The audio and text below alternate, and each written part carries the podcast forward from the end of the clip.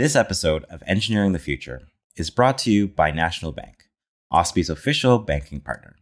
National Bank's offer for engineers just got even better. Now with exclusive access to virtual healthcare advisory and legal assistance services provided by its official partners.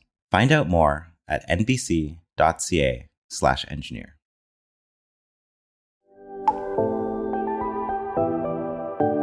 This podcast is brought to you by OSPE, the Ontario Society of Professional Engineers, the advocacy body for professional engineers and the engineering community in Ontario. Welcome to Engineering the Future, a podcast presented by the Ontario Society of Professional Engineers. I'm your host, Jerome James. Today I'm joined by Beatrice Sze., the chair of the OSPE Data Governance Working Group which has created a series of white papers on data innovation and governance. Welcome to the podcast, Beatrice. Thanks, Jerome. It's great to be here. Excellent. So, Beatrice, can you start off by telling us a little bit about yourself? Why did you participate in this white paper, these series of white papers, and what type of content should readers expect? Yeah, so great to be here, Jerome. Um, so, a little bit about me. Uh, I am a licensed professional engineer, and I also happen to be a licensed lawyer. I have practiced uh, both engineering and law in Ontario for the better part of a decade, a little bit over actually. Um, and I got involved with this white paper um, at the invitation of a few existing members um, because I have spent the last 10 years or so standing at the intersection of um, tech development and law. And so I've, okay. Yeah, I've often worked with folks um, on the engineering side who have a lot of questions about what um, the laws and regulations are currently about data. And I've heard a lot of frustration about how it's not particularly clear and they wish it was. Similarly, with my legal colleagues um, and my friends on that side of the fence, a lot of times there's a lot of questions and ambiguity about what data technology is, what is it capable of, and what is it not capable of doing currently, um, and what are the, you know, um, commercial and civic uh, responsibility um, issues that are at play. So, given that I'm kind of in both camps and I have uh, worked uh, with clients on both sides of this, I thought it would be great to really jump in and try and provide some clarity. So, um, and, and, you know, helping Excellent. support experts as they provide clarity. So, yeah. Right. So, uh, for one of the forwards of the, the, papers that you guys have put out, um, you quoted Dr. Reeve, and I'm going to share a little excerpt of this uh, forward. Um, stated that uh, we need to add skills. We need to drive conversations. We need to change our culture. We need to add consciousness. We need to be leaders. Relating it back to data innovation, uh, where it's urgently needed, could you tell us a little bit about how this white paper will spark that change uh, and push that conversation forward?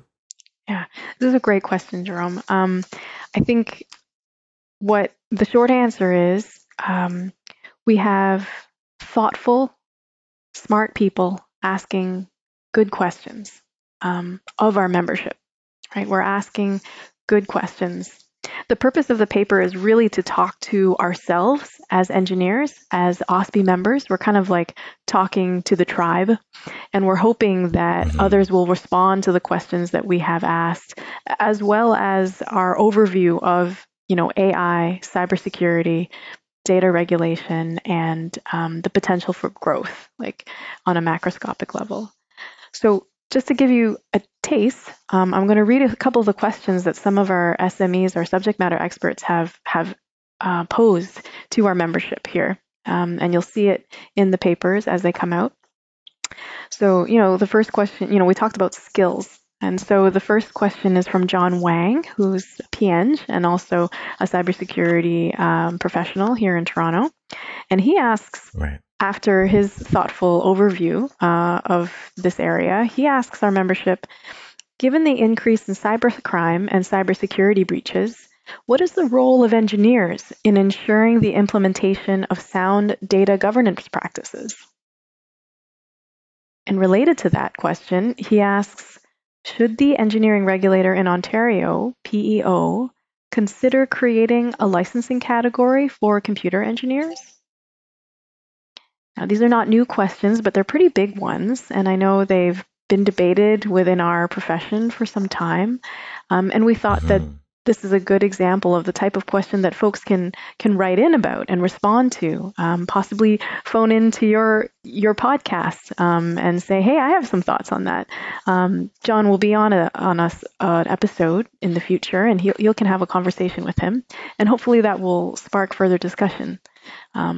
I have Excellent. a lot of other examples, but I don't want to take up too much of your time. But that's the kind of thing. Yeah, yeah no, uh, absolutely. No, that, and this is exactly the type of conversations we should be having as technology progresses and uh, uh, we kind of do a self reflection on what what is the state of the art and how yeah. are we um, moving forward? Are we doing things in a in a critical way with a critical lens?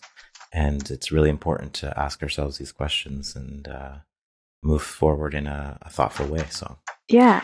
Well, yeah. Jumping on that, Jerome, before I leave my my dear team members because uh, I want to give them all as much spotlight. But you asked a great question, right? Like you know the state of the art and what are we, um, how are we shepherding the growth of the art? You know, in are we shepherding it in a responsible way in the right direction? And that made me think of a question that um, Mukul Asthana, who is also a PEng, holder of an MBA and serial entrepreneur and company leader, um, he asks, among other things, should, should access to a base level of internet be a civil right? You know, it's it's kind of a big question, but he's done a fair bit of research and a lot of reflection based on his own business experience. Um, and he's taken us, he's going to take readers through a couple case studies of other jurisdictions where um, data has been used to really drive growth, economic growth, um, and create new jobs. Um, lots have been written about this, but very specific to engineers. Um, he takes folks through um, an overview of that. And I would be remiss for the tech heads who are really into AI. Our first session will be obviously AI. What is it? Big data. Um, where is where is it going? Um, we have Peter Darvo who spoke at the last um, OSPE conference, as well as Emmanuel Corthe, who's uh, also a practitioner in this area. Um, you know, and right. they ask questions similar to the ones um, that were uh, mentioned by uh, Dr. Reeve, which is, you know, what skills and training do you think are needed to implement AI? Um, what are the top five challenges for us for you as working engineers who want to support AI applications, AI applications in your work or your enterprises? You know, what are you missing when you're making cases for that? Um, and how can OSPE help? We hope you're enjoying this episode so far. At OSPE, we're here for you, making sure government, media, and the public are listening to the voice of engineers. You can learn more at ospe.on.ca so, uh, when does the these series of conversations uh, start? Okay, so I don't have exact dates, but I understand that uh, this I have it here. It's 30 pages. We're going to break it down into five sections. Um, they're going to be released, uh, I think, a few weeks apart, all in Q1 or Q2 of this year. So coming up. Um, and we are going to have, we're going to lead, I think, with uh, AI, artificial intelligence, big data. What is it?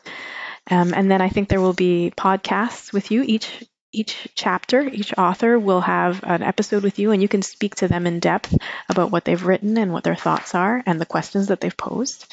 Um, so first will be. AI. Second will be cybersecurity. Third, um, we're very lucky in this way. Third chapter is um, data regulation uh, and what is the current state of the law. And we have a Sujoy Chatterjee, who is not an engineer, but a very um, learned and experienced uh, lawyer in this area, um, and who has been working right. with us, embedded in our OSPE working group, to try and understand like what the needs of engineers are, what kinds of questions do they wish they had more clarity about when it comes to uh, the law. Uh, in this area. And we have uh, some questions from a former OSPE um, member as well, staffer, uh, who asked questions about from civil society, right? You know, questions that are completely, you know, not entrenched in the technology, but truly just on from the user experience, like where are we going, and what kinds of uh, risks are we uh, potentially opening up by uh, not thinking about the civic and the social consequences of the technology we create. And then uh, finally, we have the last chapter, which is Mukul Asthana, who's uh, who's really focused on how data can be used to build um, a better data economy for the purpose of economic growth and prosperity. So, yeah, it's a lot, but excellent. you're going to see a bunch of papers coming out in the next uh, two or three months, as well as um, podcasts that will mirror that with you. So, that's what folks Excellent. I can't wait. These seems like very uh, juicy topics that we all should be uh, contemplating these days mm-hmm. uh, as we move forward. Um, can we uh, talk about uh, some of the topics that might be left out of those those five? So we we we talked about uh, artificial intelligence, cybersecurity, uh, the current state of the law, and data in the public interest and the data economy. Are there other data related topics that have been left out that we still, you know, should have in the conversation, should explore in the future? Yeah, absolutely. I too come to mind um, as like the next step. uh, I climate change. How do we use uh, data technology and, and, data innovation to really help um, our generation uh, work on the problem of reducing carbon emissions and getting our society to a place where, um, you know, folks can feel comfortable about the state of the natural world and the state of our retirement, right? What the world will be like when we retire. So that would right. be one for me. You know, how do we you know, usually we're, we're used to having a lot of these issues like siloed. You know, is, is it equity and diversity? Is it QVS? Is it data? When I think for a lot of engineers working in the world, a lot of this stuff is quite interlinked, right? So those who are working on climate change, data can very much be leveraged. And how how can we leverage it um, to uh, improve uh, that work? And is there a carbon footprint associated with data that we're not aware of? You know, uh, large server farms like that are usually invisible to most end users. Like, what kind of impact does that have? And should we be thinking about that? So that's one. The second area that I've just been thinking about lately is, um, you know, how do uh, public institutions uh, use it responsibly to engender greater trust with the public? Uh, I think we've all been watching with uh, a lot of concern and love for our country, a lot of the protests that have been going on uh, around the world and around our country. And uh, while everyone may have different views on um, vaccines and our obligations to each other, I think there is a core technical question there, which is um, are we using technology responsibly? And are we mm-hmm. listening to each other um, when we're not talking about the tech, right? Like, are we, right, is tech right. helping us hear each other better and protect each other? Or is it creating greater division or mistrust? You know, and if there is division and mistrust, maybe better communication is required. But right. I think these uh, are fair you, you kind of t- yeah. touched on my next question, actually, okay. um, in the sense that uh, yeah, moving into other jurisdictions outside of engineering uh, within the, the, greater Ontario uh, aspect of and the public at large. Uh, how do you see these ideas, uh, like you said, uh, um, the future of um, civil disobedience and and etc. Uh, how do you see these big ideas and these topics will change and um, evolve uh, with respect to policy changes with better data in the future? Mm. Well, I don't know about um, policy, and I can't comment on that uh, specifically. But I think civil disobedience and um, speaking to each other and speaking to more powerful entities uh, than the speaker. I, I, think that's already changed, right? With the rise of social media, um, it used to be that you would gather a number and your your physical presence sort of demonstrated your vote or your message. Um, since mm-hmm. you know 2004, 2005, we have uh, so much. Uh, we we have now have this ecosystem of um, debate where that's very much online, and how exactly is that are, are netizens counted? Um, and how do you account for bad actors that might co-op accounts or platforms um, you know uh, for a particular cause but are not actually representative of actual citizens within the state right how do we manage those risks i mean i don't personally have the answer to those questions but i do think that these are great questions to ask and i think mm-hmm. you asked about who else might we might want to bring to the table I, yeah, like what other sectors do you think would be affected uh, with uh, better data governance uh, oh. and data governance innovation? Uh, how do you see that uh, that uh, bigger picture, the bigger population mm-hmm. outside of engineering affected mm-hmm. by these concepts? Yeah, I think I think right now the technology that we build is affecting everyone in a really uh, massive way, in ways that maybe uh, we don't even often appreciate when we create these um, these solutions. You know, what can seem like just uh, scraping of you know customer information to sit in a, spreadsheet on a server somewhere can have like real consequences a few years down the line if we're not you know properly managing it or thinking about it.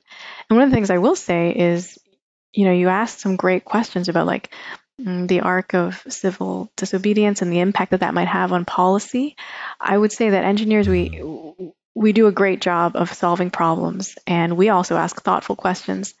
Um, and one of the things we should be open to, I think, is bringing folks with non-technical backgrounds to the table, but who have specialized in things like policy, um, the humanities, um, history, psychology, because all of that comes to bear um, in a lot of these questions, and, and we have to know when our expertise should be, uh, or, when their expertise should be deferred to, when when uh, other colleagues outside of the sciences who have studied the arts um, might really have some uh, thoughtful insight uh, that could really right. solve the problem. You know, I think the tent is getting bigger on the projects that we're working on. They have to, and uh, I, I hope that one of the things I would say to our membership conversation is you know, consider your liberal arts colleagues and think about embedding some uh, non-technical uh, specialists into your design teams. They might be able to provide insight that we don't traditionally think about.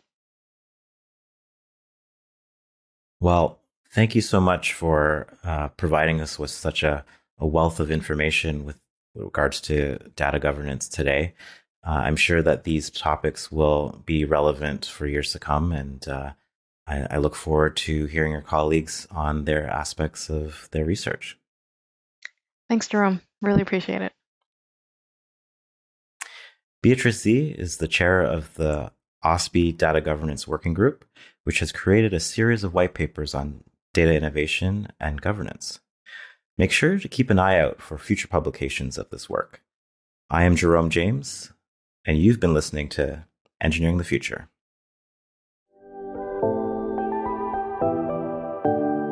From all of us at OSPE, the Ontario Society of Professional Engineers, thanks for listening. Please be sure to subscribe so you don't miss an episode.